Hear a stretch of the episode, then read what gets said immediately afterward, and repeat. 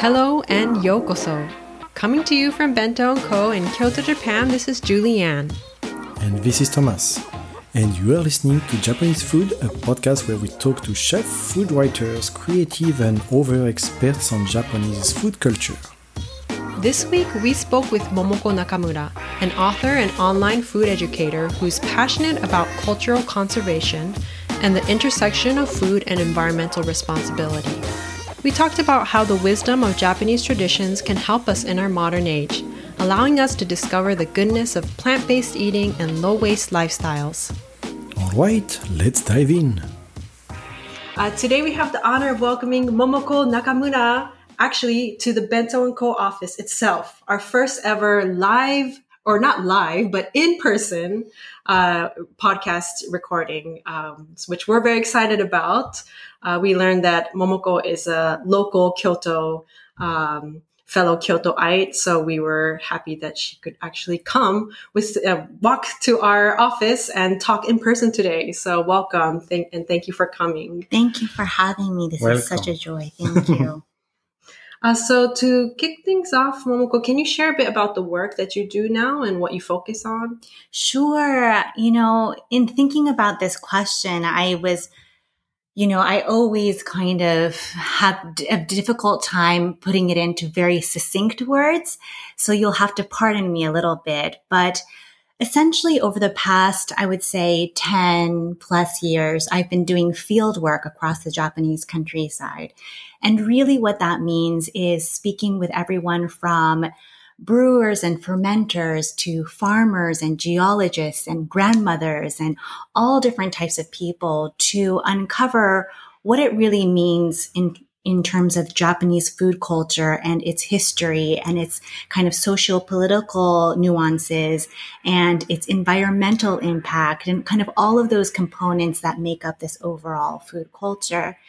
Um, and so I look at it from kind of a scientific perspective, an agriculture and business perspective, and then also from the home, from ishokuju, from clothing, food, and home, in this kind of sense of creating living or to live in Japan. And as part of this kind of field work, um, I do writing and speaking. And the reason why I am in Kyoto is because I moved here about two months ago. Ooh. So very recent. oh, okay. And until then, that. yes, until then I was in uh, Tokyo. Oh. Yes. Uh, hence the book, why it was in Tokyo. Mm. But um, I moved here because I was looking to dive further into the depths of Japanese food culture. And for many reasons, Kyoto is such a hub for all mm. of this from a historical perspective, a cultural perspective, and even kind of a political perspective as well. And in order for me to really kind of go into the um, foundation of Japanese food culture, I thought I really needed to be here. And what I'm doing currently is um, Japan is said to be made of mountain and of sea. Mm-hmm. Um, as an island country, as an archipelago. And so I thought I want to dive further into the mountains and further into the sea. Mm. And so I am beginning work uh, looking into urushi trees. Mm that create urushi sap mm-hmm. for lacquer mm. work mm-hmm. um, and lacquer work for tableware. Mm-hmm. And then also diving into the sea uh, by doing more field work around seaweeds of mm. Japan. Mm. so, oh. Yes. So again, I couldn't say it in such a succinct way, but basically, sure. yes, continuing and so like work. Kyoto, Kyoto is, there's no sea here. Yes. We should have some mountain, but uh, and we have some lacquerware artisan craftsmen in Kyoto, very famous as well here. But I guess you are also in Kyoto because of this 2000 years old history, having the emperor being here for like hundreds of years and having so this culture who was, you know, a lot of things were made because was, the emperor was here, right? Right. So I guess. Right. And so mm. many things from across Japan were brought to Kyoto, the old capital. So, mm. for example, from the sea, from Fukui, there would be fishermen mm. who would then uh, follow the Sabakaido, the mackerel road mm-hmm. um, into Kyoto. And, you know, that's where a lot of preservation, food preservation techniques mm-hmm. Were honed. And so there's a very much a history of bringing the best of Japan to this central hub. And so Sabazushi yes. in Kyoto. Uh, yes. Mm-hmm. yeah. We talked a bit about that with Makiko right? yeah. uh, for our previous uh, mm. interview with her, Sabazushi. Mm. Interesting. Also, like some people may have seen you in um, in Waffle and Mochi on Netflix, right? Yes, yes, yes. And that we shot a lot of that in Kansai actually. Mm. I noticed many spots, the Nara, yes. the uh, Kusamochi. it was, it was fun to see yes. those spots. Yeah. yeah, so literally we did Hyogo, Shiga, Kyoto, and Osaka. Mm-hmm. So it was all in this area. Mm. And I think mm. it's because in this in this area, there can in this very condensed area you can find so many facets of japanese food culture and that was a really interesting project because in doing this field work you know i i can't just be hoarding the information myself. Of course i'm doing the you know writing and speaking and that sort of thing but to be able to really go further into food education is so fascinating to me. And it's, you know, meant to be a children's program, but adults also watch with their children. Mm-hmm. And so you kind of reach the adults yes. as well, which is fun. And that prompted me to do um, other online education programs. Mm. One is mm. called Japan Food Study which is very much kind of diving into the, all these various facets of Japanese food culture beyond cooking and eating. Mm. And then also, um, micro seasonal journaling. So talking about the traditional Japanese micro seasonal calendar, mm. Koyomi, the 24 subseasons and the 72 micro seasons and how that also connects with uh, the way that we view uh, food culture here. So those are online courses that you've created and that are available on your website. I, I, saw. Mm. So a, a kind of a unique way to approach Japanese food culture. Not not really a recipe blog or um, or like a review of restaurants or something like that, but it's more about the um, like a holistic context around food. Yes, yeah. How you describe? Yeah, so it's, you know, about the micro seasons. For Japan Food Study, it can be about um, micro ethnic communities of um, yesteryear. Japan used to be filled with many different types of micro ethnic communities. Mm. Um, it's known to be quite a homogenous country now, mm. but it didn't used to be. Mm. Um, and then also about kind of the layers of the earth and how the island country was made from many, many earthquakes and also about, um, you know, how climate affects the way that we think about the four seasons and agriculture mm. and about um, historical legends as how Japan came to be and food culture and fermenters and, you know, all different topics that is not just about the cooking and eating. Mm. Mm. And, but like thinking about all of that, like this tradition and like this like thousands of years of history, what, what is left? Mm. Because like for like normal human would say, you know, buying a combini at a combini, a convenience store, and uh, you know, buying food in supermarket and so on. Like, but what is left in Japan for like common people about all these traditions and history of food culture? Mm. It's there.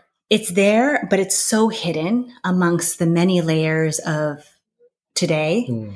And um, unfortunately, most people um, most Japanese people don't even know why. So they do, but they don't know why. So for example, in J- Japan food study, I talk about itadakimasu and gochusou deshita. You know, mm. what does that mean? Mm.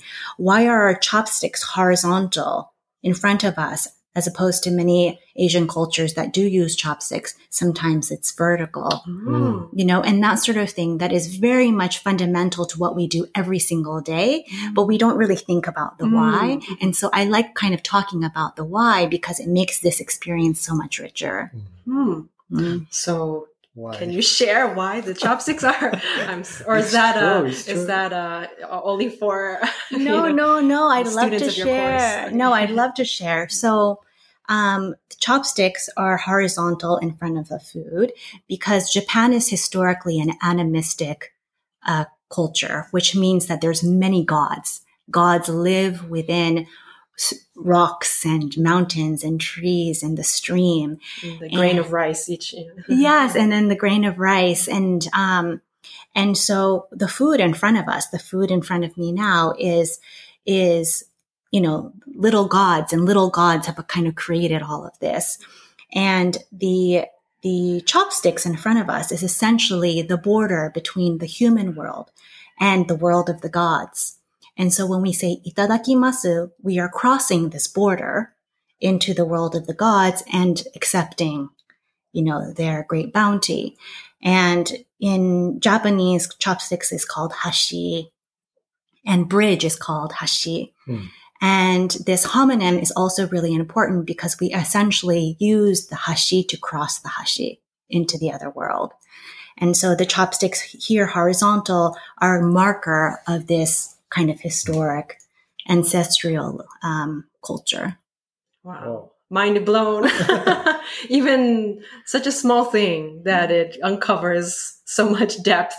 And I mean, itadakimasu, I, I appreciate even without knowing it, just as a kind of act of gratitude and stopping mm. um, and taking a moment to kind of be aware but now that I know that, it's so much more sacred to it's a stepping into the yeah sacred world when I eat. Yeah, that's yeah, amazing. Yeah, it's like bowing before entering like a, a jinja. Yeah, yeah, very very similar. Mm. Yeah, so there's ingrained in Japanese culture. There's so much respect for food, um, and something good to reconnect with as modern day when there's it's it's you know it's easy to just consume without thinking about the origins of our food even you know if it's meat or vegetables you know it's just uh, kind of take it for granted mm. so that's a good reminder to think about all the gods and the, the people uh, who are behind the food that yeah walking to produce you know yeah so difficult right yes. Yeah. yes have you talked with many farmers in japan and learned about i'm curious what what you've learned um, about what it's like to be a farmer in japan and mm. produce a food producer yeah so um, until recently i did a project called rice 100 and essentially i was creating 100 different blends of rice um, based on the micro season so to kind of say it in a very simplistic way in the summertime, I would choose varietals that are a little bit more um, light and al dente and um, aromatic. So kind of leaning towards basmati, but still in the japonica mm-hmm. varietal. And then in the winter time, I would choose varietals that are much more toothsome and chewy and dense mm. and richer and sweeter. And in Japan, there are about 400 to 500 varietals that are grown. And I was focusing on the rice that is grown um, using traditional natural uh, methodologies.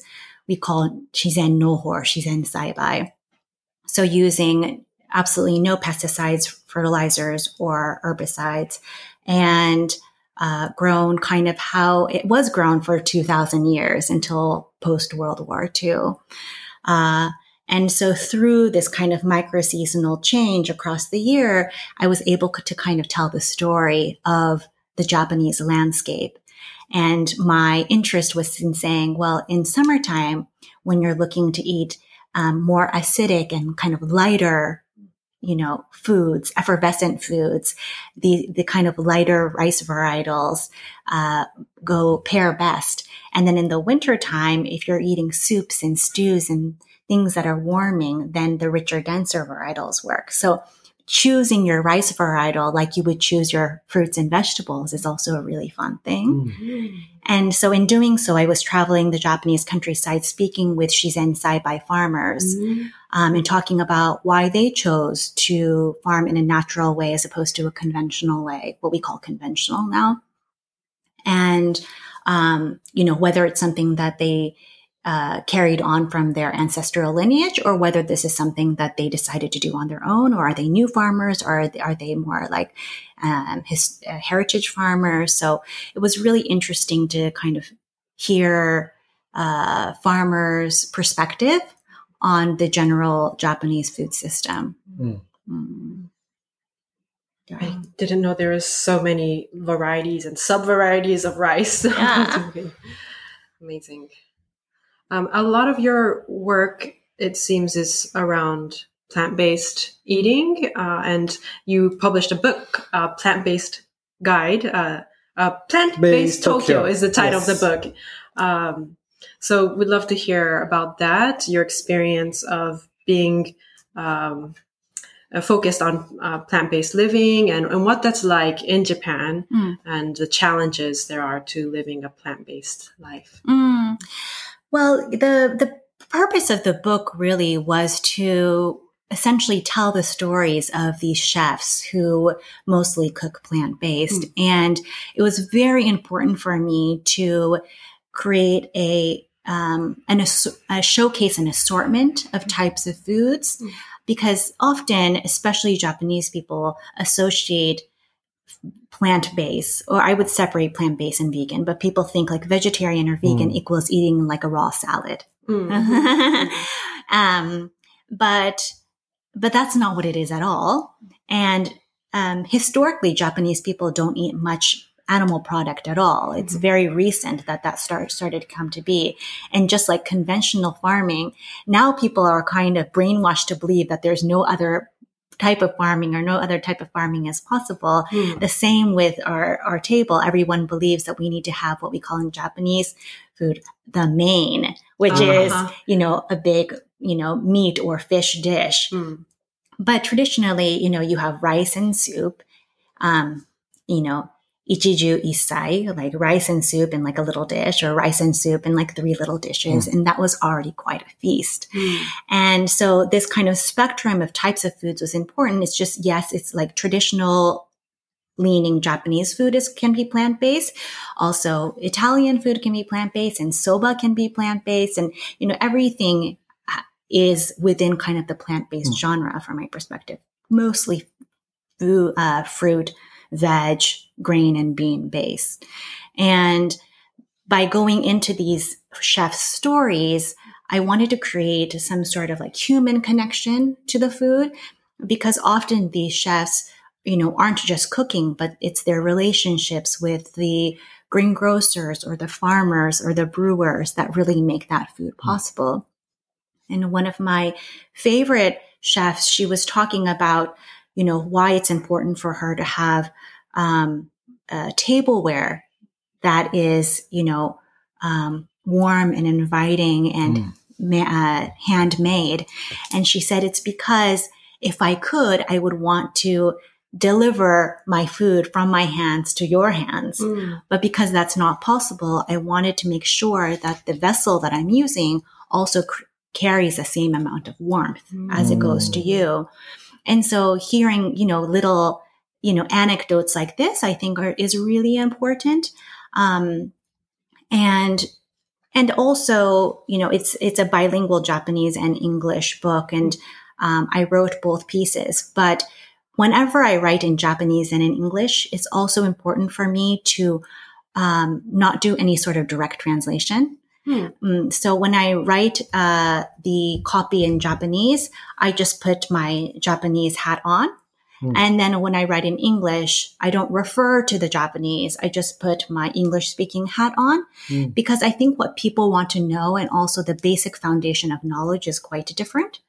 Um, and in context and uh, maybe even if you're trying to uh, translate like an idiom or something it's you have to kind of stretch the meaning a bit so absolutely, wow. yeah, absolutely. That must have been a lot of work though i mean sometimes it's, it's like easy yes. yeah it's easy to do just copy paste into you know you translate yeah you're, yeah. You're, you're really customizing it to your audience yeah yeah absolutely and so you know i do that whenever i do the two right the two um, languages because um, it's interesting in terms of food culture. Japanese people come at it from more of like a, a memories perspective. Um, it's very difficult to have a conversation, let's say about natural agricultural practices from a political perspective or an environmental perspective. People say, ah, don't talk about difficult things. Mm, maybe controversial. Controversial, absolutely. Um, whereas English speaking um, community is often very welcoming to speaking about things from about um, grassroots movements and how we can make a difference. And how our how we spend our money is essentially a vote towards those making those differences. A- activism mm-hmm. language. Yeah mm-hmm. precisely. Activism language that does not work in, in japan. Mm. and i slowly learned that over time. It was mm. very eh, because i hit a lot of walls talking to different types of people. And i realized that not just the actual speaking language but the the vocabulary and the approach to the hmm. conversation mm. needs to be separate also mm. very interesting now i guess it's not like so it's not like a, a guidebook for people who will visit you know vegan and wants to visit tokyo right and like when you there's beautiful pictures in this book and when you look at it it's more it's not like about you know no no, no judgment here but it's not like you know like hipster cafe serving vegan food it's like traditional japanese food in some traditional looking or nice modern cafe, right? And and I guess it's not like linked to like any political view, I guess, for most Japanese because it's part of what Japanese culture is. It's a part of it, right? Mm-hmm. Yeah. Usually they don't didn't have any beef or pork uh, before, you know. Yes. that's World War, right? So I guess a lot of these uh, dishes are, you know, still on table in many for many many families in Japan, right? Mm-hmm, precisely, mm. and you know, especially with the Japanese copy, I wanted to make sure that it wasn't political, mm. um, and it's it, but uh, just a reminder. Ah, this is plant based too, or ah, I didn't know that this was mostly vegetables. You don't think about it. You don't mm. think about it, mm. um, and for some people, it can absolutely be used as a guidebook, although it's kind yes. of bulky and big because it's hardcover. I'm not sure that a traveler would just put it in their um, backpack, but it could can act as a as a guide. Um, yes. or it could act as like a coffee table book or a storytelling book as well. It's very beautiful. It's a really yeah. nice book. Yeah. Is there a component like um, a digital map uh, component to it? That yes. you can okay yes, so that's yes. good for the the wanting to use it as a guide uh, guidebook yes absolutely there's um once you purchase the book you can access um a link and a password and it'll connect to Google Maps where we have um, all of the pins in a map. Um, but the photographer I worked with, Waki Hamatsu, she's like so fantastic about of you know in, um, in terms of creating this kind of like warm and very I don't like to use the word authentic, but real environment. Um, so there aren't any quote unquote beauty shots where it's a white background and just mm. the food. It's kind of in that, it's in its own natural mm. environment. Mm. Um, and I think, you know, my words, of course, but you know, this day and age, very few people actually read the words. It's the mm. photos that tell this story. And so I do have to tip my hat to her because she's done such a wonderful job in doing the uh, visual storytelling. Mm. Yeah, so everyone should pick up a copy of Plant Based Tokyo. Where, where can people find the book? Um, domestically, well, in Japan or in Tokyo, because it's a Tokyo guidebook, it's mostly found in Tokyo um, uh, bookshops. Uh, otherwise, it's found on Amazon in Japan. I think if it's if you buy it on Amazon internationally, the shipping charge can be quite a lot. Um, in Europe, um, I believe there is still a stockist Bonsu um, in the UK. Hmm. Um, and there used to be a stockist in San Francisco if you were in the US. Um, so sometimes there's these kind of boutique stockists that come up here and there. Mm. Um, so if you look online, you might be able to find it. But if you'd like, you know, once you get to Japan, you can go to your local bookshop and hopefully find find find the book. And then also one day, um, Waki and I have been talking about wanting to do something similar in Kyoto. So. Oh yes, the next yes. one will be like plant-based Kyoto. Yeah. That would be wonderful. yeah. Yeah, we'll include some links in the, the show notes to this episode so people can find where to buy it. Thank those. you. Thank you. Yeah. Uh, returning to what you're talking about, this a different way of communicating about plant based eating uh, for the Japanese and the foreign context. And I think that's yeah, so interesting. In Japan, you know, there's a saying like the nail that sticks out gets hammered down. Yes. And I think that really plays out also in kind of um, a different approaches to eating that is off the mainstream. And once you go down that path, people can be judgmental of you because they feel judged and kind of like by taking an action that's off the mainstream you know it's that um, you think maybe that you're superior you know that there's this kind of a strange um, misconception about i think veganism in japan although it's changed a lot uh, and there's a lot of um, there are a lot more restaurants and uh, you can access plant-based ingredients now. Um, and yeah there, there's a big kind of hurdles still in japan though just culturally and also with the shizen no uh, you know in japan we have our produce at the supermarkets always perfect looking and no kind of knobby shapes or um, very nicely shaped things that it's hard to achieve with without uh, typical kind of mass uh, farming with pesticide use and all that. So there's that, um, yeah, a bit uh, mainstream, atarimae kind of taken for granted, like this is how it should be. Mm. That I think there presents some challenges but I have hope too. then, you know, there are people like you who are leading the way and educating people in a very uh, context based way. So, yeah, mm. thank you. yes. Speaking of that, should we talk about packaging as well? Yes, yes. please. And one of my favorite and, and food we have here. Yeah. So, like packaging. I guess like everyone who have been to Japan have a surprise. Yeah, it's beautiful.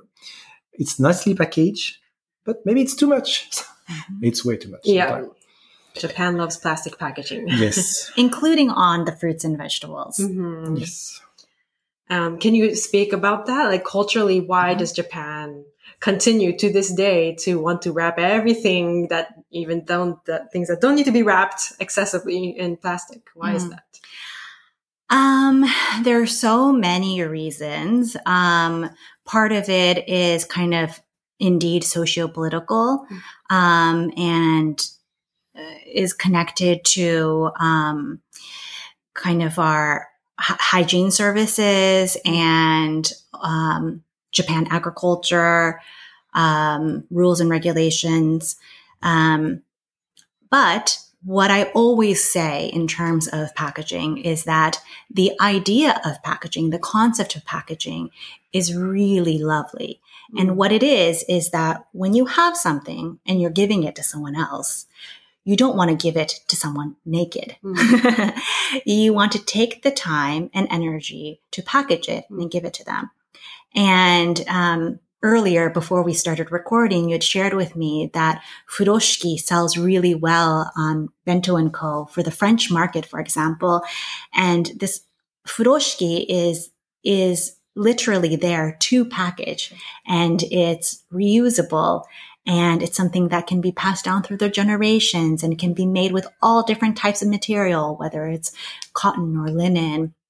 And it is something that is is essentially kind of what my chef friend said, which is you, you know, you can't just give it literally from hand to hand. And so you want to envelop it in something that has some warmth. Mm. And so the, the concept of packaging really comes from there.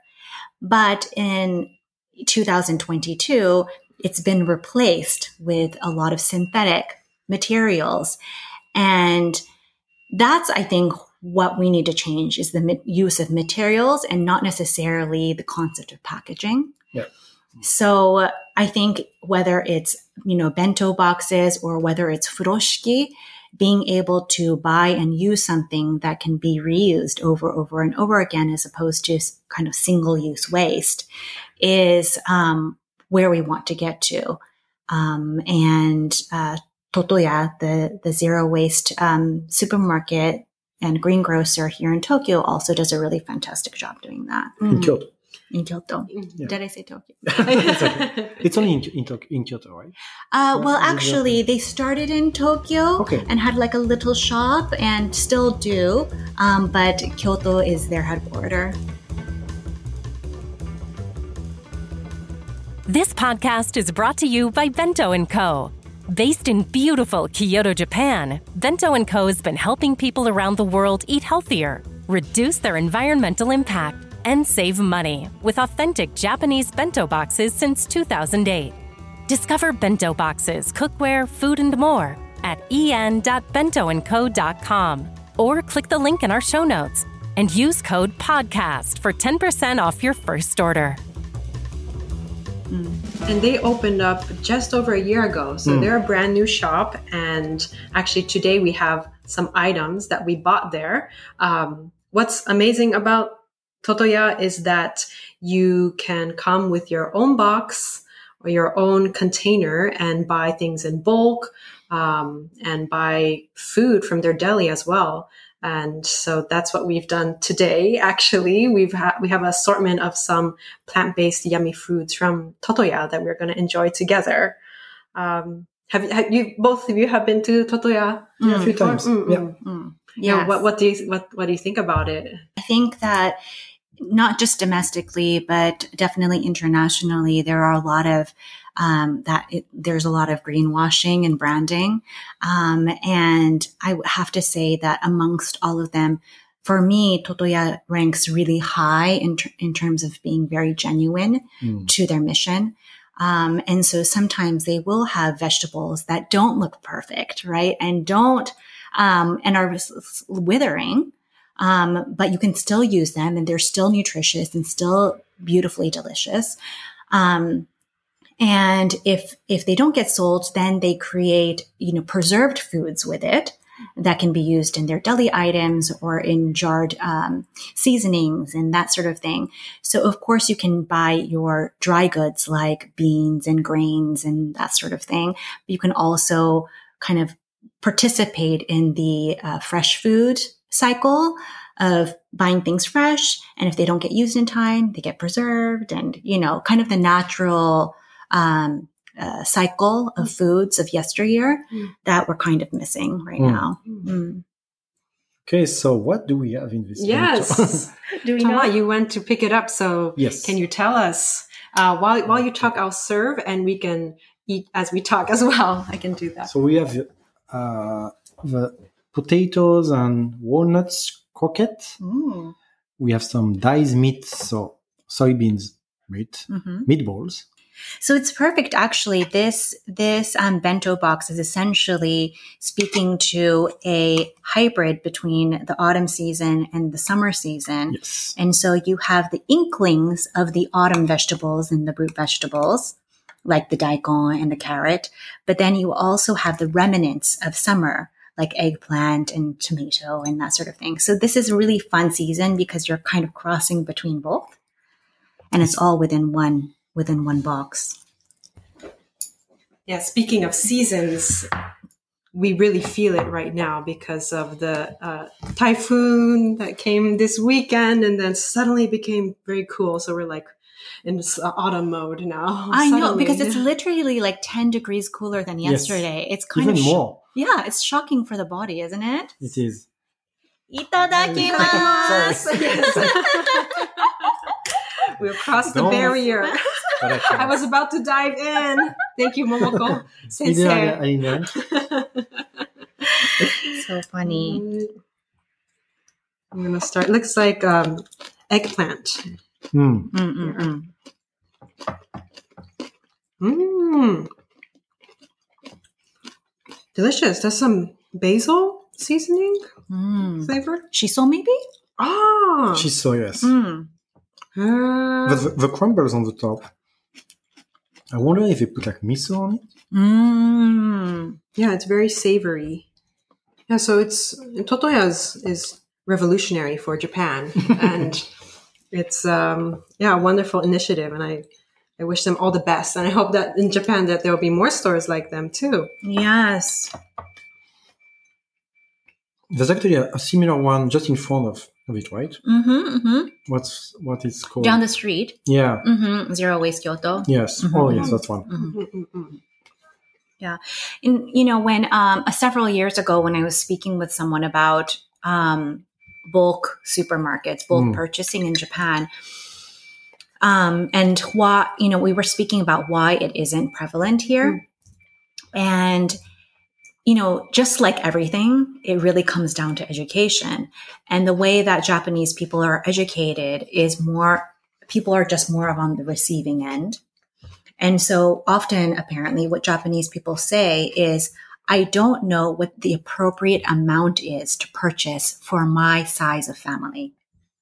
Hmm. Because on, in all food packaging, it's like, oh, you know, feeds four people. Or, you know, if you're buying pasta, it'll be like Oh. for two people. Mhm. Everything is Mm. pre-measured. And so, yeah. And so it's very difficult for people to kind of go out of that Mm. and just say, I, it's, it's not a individual based, yeah, culture. So it's not like I want this amount, so I will purchase that amount. It's more because people are more receiving of information. It's like the shop provides A, B, and C sizes. Amongst that, I will pick, you know? Mm. But again, I do think that that's changing. And it's really, I think, about having that option available more than Mm. anything else. Like it will never be the only option, but it is great to have that option as part of the education. Mm. Mm. It's like when you buy meat, it's raw, but they tell you what to cook with it. You, you don't buy like a piece of pork, you buy like something for shabu shabu, or you buy for uh, curry. Shogayaki yo, yeah, Oh, yeah, for right? ginger pork. So like it's yeah. it's it's sliced and and measured like for like a uh, like a typical you know uh, dishes instead of I wish I could like buy 200 gram of this and 100 gram of this because I want to do this, right? Mhm, mhm. and no. So I'm always looking like for you know like a nikuya-san, like a, a voucher where I could like buy some piece of meat, not because of a dish, you know, Right. they asked me to do, but something else I would like to to cook. Yeah, That's difficult. Mm. Yeah. But you're right. On on that that uh in the butcher section Mm. of the supermarket, it does say on the packaging for what type of Yeah. dish. Mm. Which probably Kale, doesn't exist. yo or shabu shabu. And that kind of dictates what people are cooking. And I mean, it's nice if you're busy, you know, working parent or something. You're like, oh, what do I do? Okay, okay, this is on sale. Okay, uh, shogayaki yo. Okay, I'll go home and make that. You know, you, it kind of solves the problem of what to make. Right. You don't In have some to ways, think. it's like convenient, but then it's kind of like a. If you want to be cynical about it, it's like, oh, we're being controlled by society and even what we eat and how we choose to season our foods or something. Right. Right. Yeah. But I do see that there are loads of um, greengrocers and tofu shops still here and there across Tofu, the yes. city. Mhm. Yes. Mhm. There's another uh, shotengai that is nice. I like is the one on the Demachiyanagi. Mhm. Mm-hmm. Demachi shotengai. They also like That's a really fun So one. That's um, at the Delta. yes, Okay. There's a there's a shotengai at the Delta. yes, Okay. Where there's futaba. Mhm. exactly. Yes. The futaba, the mochi, uh, and and yeah, there's this shotengai there. Kind of retro Showa Mm, feel. Yes. Mhm, Yeah. mhm. Okay. I remember now. I've had um I've been to a udon shop that also has sabazushi there. Yes, hmm it's famous. I think there's always people lining. Right? there, I think it's been around for a long time. So I've been there. Um, yeah, my family lineage is in Kyoto, about 300 or 400 years in Kyoto. Ooh. um, and my um, and my father's gen- my father's generation, and so actually my family registry, I am also registered in Kyoto, but I've never Oh. lived here before. Oh wow. and so, and you know, my family lives here. Um, my parents live here still, and so um, it's interesting for me because I'm very much learning about Kyoto, Mm. but um, but uh, yes, my ancestral roots are here, which is Mm. another reason I'm here. Mm, Okay. Returning to your roots. Mm, mm, mm. Nice. That's cool. There's a, a lot of good food to eat in Kyoto, for sure. Yeah. Speaking of which, this all this Totoya food is really good. I'm enjoying the. Uh, it's a, it's like a falafel actually. Ah, kind yeah. with It, like, it really uh, looks like a falafel. mm, Mhm. with like uh, Jagaimo, nuts, korokke. Yeah. it, Oh, uh, right. There's nuts in here. And there was um soybean as well, daizu Mhm, inside, which was really And the nice color Japanese touch. feels like there's like some curry yeah, there's definitely yeah curry flavoring. It's Mhm, good. I was eating the daikon, kiriboshi daikon, and it was so crunchy that I was Mhm. afraid the mic is gonna pick it up, so I stopped. but it, that one is super delicious too. Mhm. Yeah, actually, this would be really good with some pita. Ooh. Mm. Yeah. Yeah, I like that they're incorporating Japanese ingredients and Mhm. melding it with other world cuisines. Mhm. It's it's really nice. Hmm. Uh, so, kind of wrapping things up, Mm-hmm. since we are uh, seller bento boxes, and we love everything about bento. We ask all our guests this question: What is your dream bento? This can be a bento you've had in the past, like a a memory with bento, or it can be a bento you would like to create in the future. Mm. Gosh, that is an excellent, excellent question. Um, well, of course, I really live by the micro season. And so I like eating precisely what is in season right now. But in terms of the overall genre, um, one of my favorite foods is ochazuke, which is rice with well tea or some sort of broth. And um, and you know, it used to be that Japanese people would only cook rice once a day. And so at some day part, whether it's the morning day part or the evening day part, you would eat cold, cold rice. So sometimes that would be in bento form, but often it would be in ochazuke form. And I love ochazuke, ochazuke because it, I love rice and I love tea. And it's, there's something very like warming and soothing about it. It's kind of the flavors of my childhood. Um, and I really kind of have, I really dove into the world of rice, you know, doing my Rice 100 projects, speaking with loads of rice farmers across the Japanese countryside. And so I have this strong affinity to rice. And so I like to mix it with, um, genmaicha, which is tea that has rice, rice in it. So it's like double, double rice. And in that, um, uh, I, in that, I like to add like little kind of seasonal dishes on top of the rice. And so I would love like a bento solution where I can do an ochazuke, um, you know, on the go. Mm. But you need to bring the rice and put the ochazuke just before eating. Right? Precisely so. Okay. Yeah, our kokeshi bento Yeah, that has a owan at the Mhm, top. mhm. Actually, that's the head of the the, the hair of the kokeshi Uh-huh. bento. the heart. Yeah. Yeah, the hat, hat. that you can Mm. take off, hmm and then you can bring a thermos with your tea, and then when you're ready to eat, just pour it over. Yeah, there you go. You Yes. already have a have a solution. solution for you, Monko. that sounds nice. I've never really thought of ochazuke as a bento food because you would need that hot tea, and you know it's it's hard to you, you don't want to put the tea in at the beginning and then it gets all mushy. You know, you want to have Yeah. that nice I mean, contrast. usually, yeah. anywhere you can go, you can have hot water in Right, Japan. yeah. So So I would just put the tea leaves in. Yes. Mm. Yeah. Hard water, pour water. and on. pour hot water. And Mhm. like the thing is, this is just another personal quirk, but like I don't like using tea bags. I like the loose leaf tea. So if there's a way to do that Mm. without having the leaves go into my rice, that's like another added plus. Wow. if there's some sort of like sieve Ah, okay. functionality, that would be I really think we nice. have to design a custom ochazuke bento. Yeah. Just give it. But you're right. Like uh, you can get hot water anywhere. Yes. So all you have to do is bring the tea leaves and the rice. Mm. Um, and it's already quite light. Uh, when I was a child, I my family and I kind of moved back and forth between the U.S. and Japan. And one summer we were in America, and I was so homesick for Japanese food. I was only a little kid, like six years old, and I Mm. got so uh, homesick specifically for ochazuke. So I threw a tantrum, and I said. So my mom went to some Asian supermarket and was able to find the Nagatanien, you know, one, and Ah. that soothed me.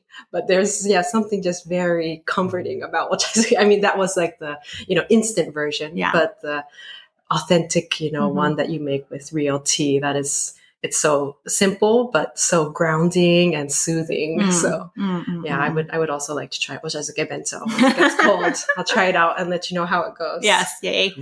That's something I learned to appreciate. Mm. I understand. It's Yeah, not yeah, something yeah. that is uh, logical at first. No, Yeah. not at all. Yeah, It's really good. I like it. Mm. yeah. Now, yeah, yeah. Thank you, Moko. For Thank you so this one. much. This is really special. Thank, you. Thank you. yeah, I learned so much. And um, yeah, I really like your approach of drawing from Japanese tradition and um, learning how we can live uh, sustainably and um, to be grateful for food and the people who produce it and the earth. And yeah, there's so much to uncover in, in tradition. Yes. So, Yeah. Can I back with ごちそうさまでした。 Yes, wonderful. ごちそうさまでした。はいごちそうさまでした。 Thanks for listening to this episode of Japanese Food. This podcast is brought to you by Bento & Co. and is produced by Julianne Picardal and Thomas Bertrand. If you enjoyed this episode and you'd like to help support the podcast, please subscribe and leave a rating and review on Apple Podcasts. To stay up to date with the podcast, follow us on Instagram and Twitter at Japanese Food Pod.